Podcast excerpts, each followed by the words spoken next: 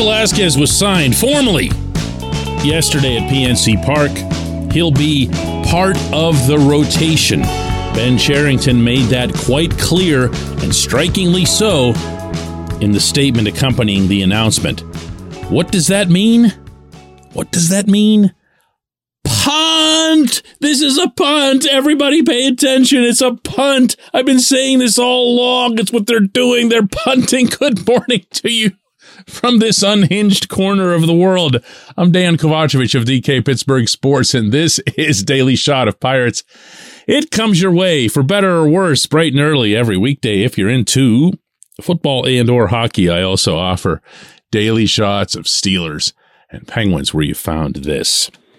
If you view this team's offseason to date in a bubble, meaning eliminate completely the Bryan Reynolds scenario, and you just look at it from the standpoint of who's been lost and who's been gained, you could be convinced that this team is taking 2023 more seriously than it has the past three years.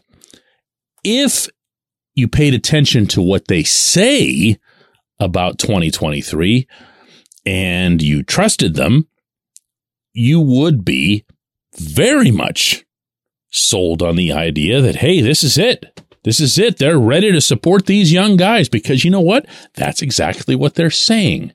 However, don't listen to what they say, watch what they do. So far, the Pirates have made a couple of modestly impressive additions. Carlos Santana's 37 years old, but he can play. He can certainly hit for power, if not for production. Ji-Man Choi can play his position, first base. He also can hit. He has an approach, a professional approach. And they've added a couple of pitchers along the way as well, including Velasquez. However, again, watch what it is that they do. Velasquez came here on a one year contract. He's 30 years old. He's had some good pitching in his background for multiple teams. But he comes here as a guy who's looking to bounce back from a year in which he had a 4.78 ERA, and he very much fits the profile, and I say this in a good way, of Tyler Anderson a couple of years ago, Jose Quintana this past year. Show up, prove yourself, and of course, by the time July gets around, you get traded. That's that's just how it goes. And I had no issues with this when it came to Anderson and Quintana. Anderson pitched well in Pittsburgh. He was actually more of a leader than what people could have known. And he went and he got traded and became a real asset to his new teams and ended up making a ton more money than what he was getting here. Same thing for Quintana. Jose had an outstanding summer for the Pirates, ends up moving on. Now he just signed a two year, $26 million deal to go to the Mets which was only 24 million or so more than what the Pirates had guaranteed him.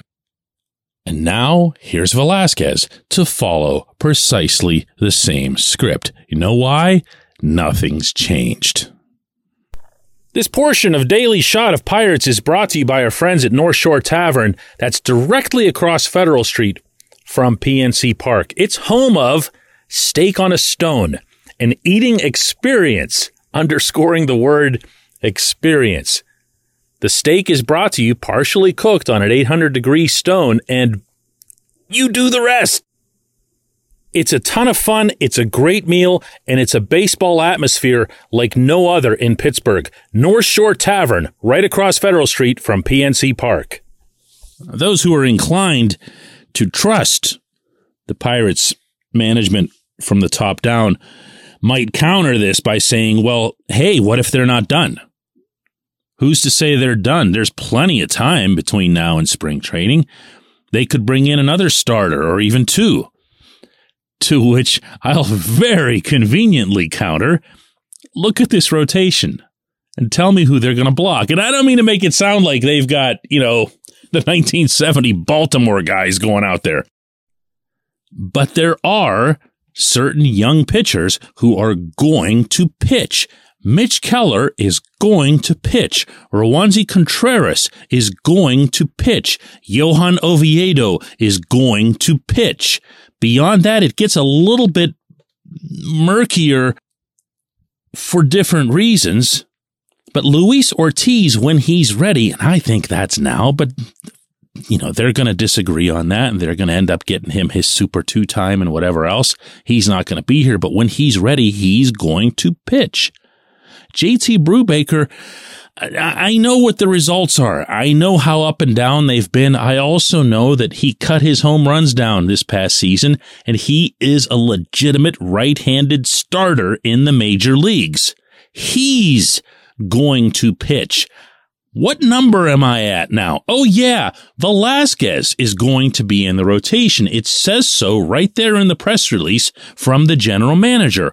Why? Because I'm positive that that was part of the condition in which Velasquez would sign the deal. It can't be written into stone, but it can certainly be a gentleman's agreement. And that's what this very much appears to be. So, who else are you adding to this? And what would you promise to them? And how would you get them to believe you? Even if it were accurate. This is what I'm saying here. Velasquez is the next in line to be the Anderson slash Quintana guy. If things don't go well for the team, and they won't, he'll get traded and everything will be exactly the way it was. And you can say the same thing about Santana and Choi and bringing back Tyler Heineman on a minor league deal earlier this week to be a catcher because they're not going to mess with Super 2 on their prospects because, oh no, we need to save money several years down the line. Nothing has changed. Not one thing. You could have yourself a couple of hours where you'd get a little bit geeked about Santana coming here and you'd put on his highlights from Seattle and he's leading the Mariners to their first playoff appearance in a billion years. And it doesn't matter. It doesn't matter. They've done nothing. Oh, wait, wait. They have done one thing. They've alienated and soon will lose their best player. And when we come back, J1Q.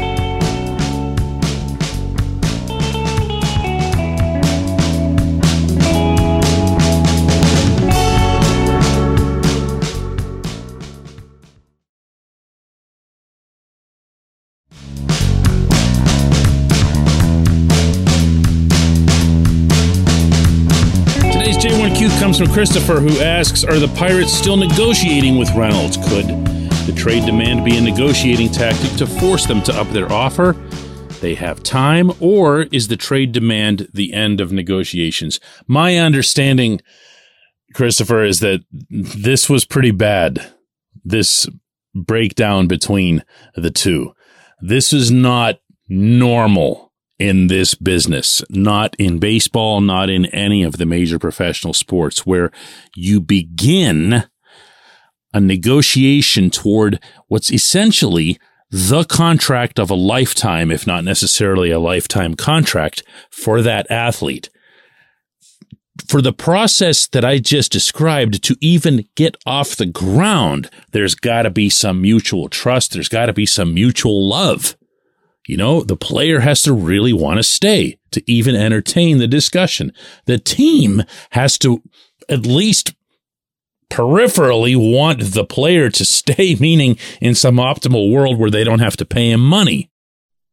So for this to go from 60 to zero, so to speak, something really, really, really has to go wrong. And that's my understanding of what happened here. Now, what could that be? It could be, and most likely is because it's usually about money. It could just be the difference in the size of the offer. It could just be the Pirates putting forth a number that they said, Whoa, hey, no, man. Really? This is what you had in mind? This is what you think of our guy? And that's the end of that. But it also could be about being competitive. It also could be about, hey, I'm this many years old right now, and I'll be that many years old by the time you get around to being serious about this. And I'm really not inclined to do that. So how about if you just get me out of here now? You're gonna get me out of here at some point. Get me out of here now. That's the kind of thing that can just kill a negotiation.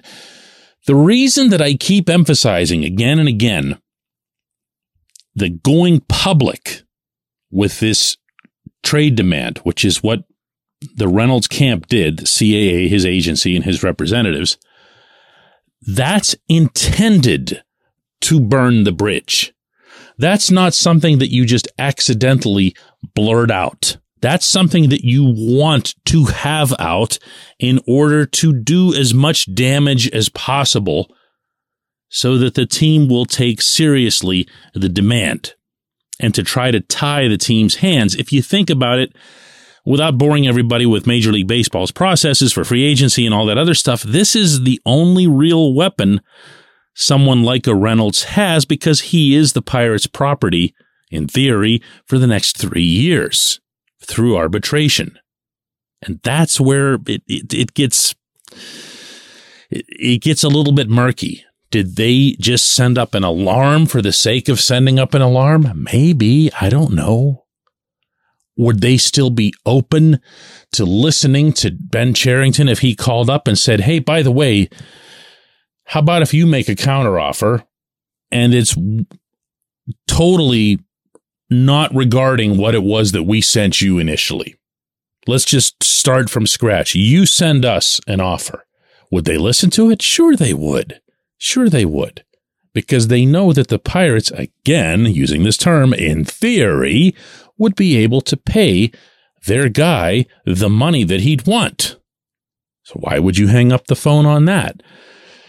But when it's uh, when it's gotten to this point, uh, Christopher, it's it's not generally the kind of thing where there's some great big happy U-turn to be found. I appreciate the question. I appreciate everyone listening to Daily Shot of Pirates. We'll do another one of these tomorrow.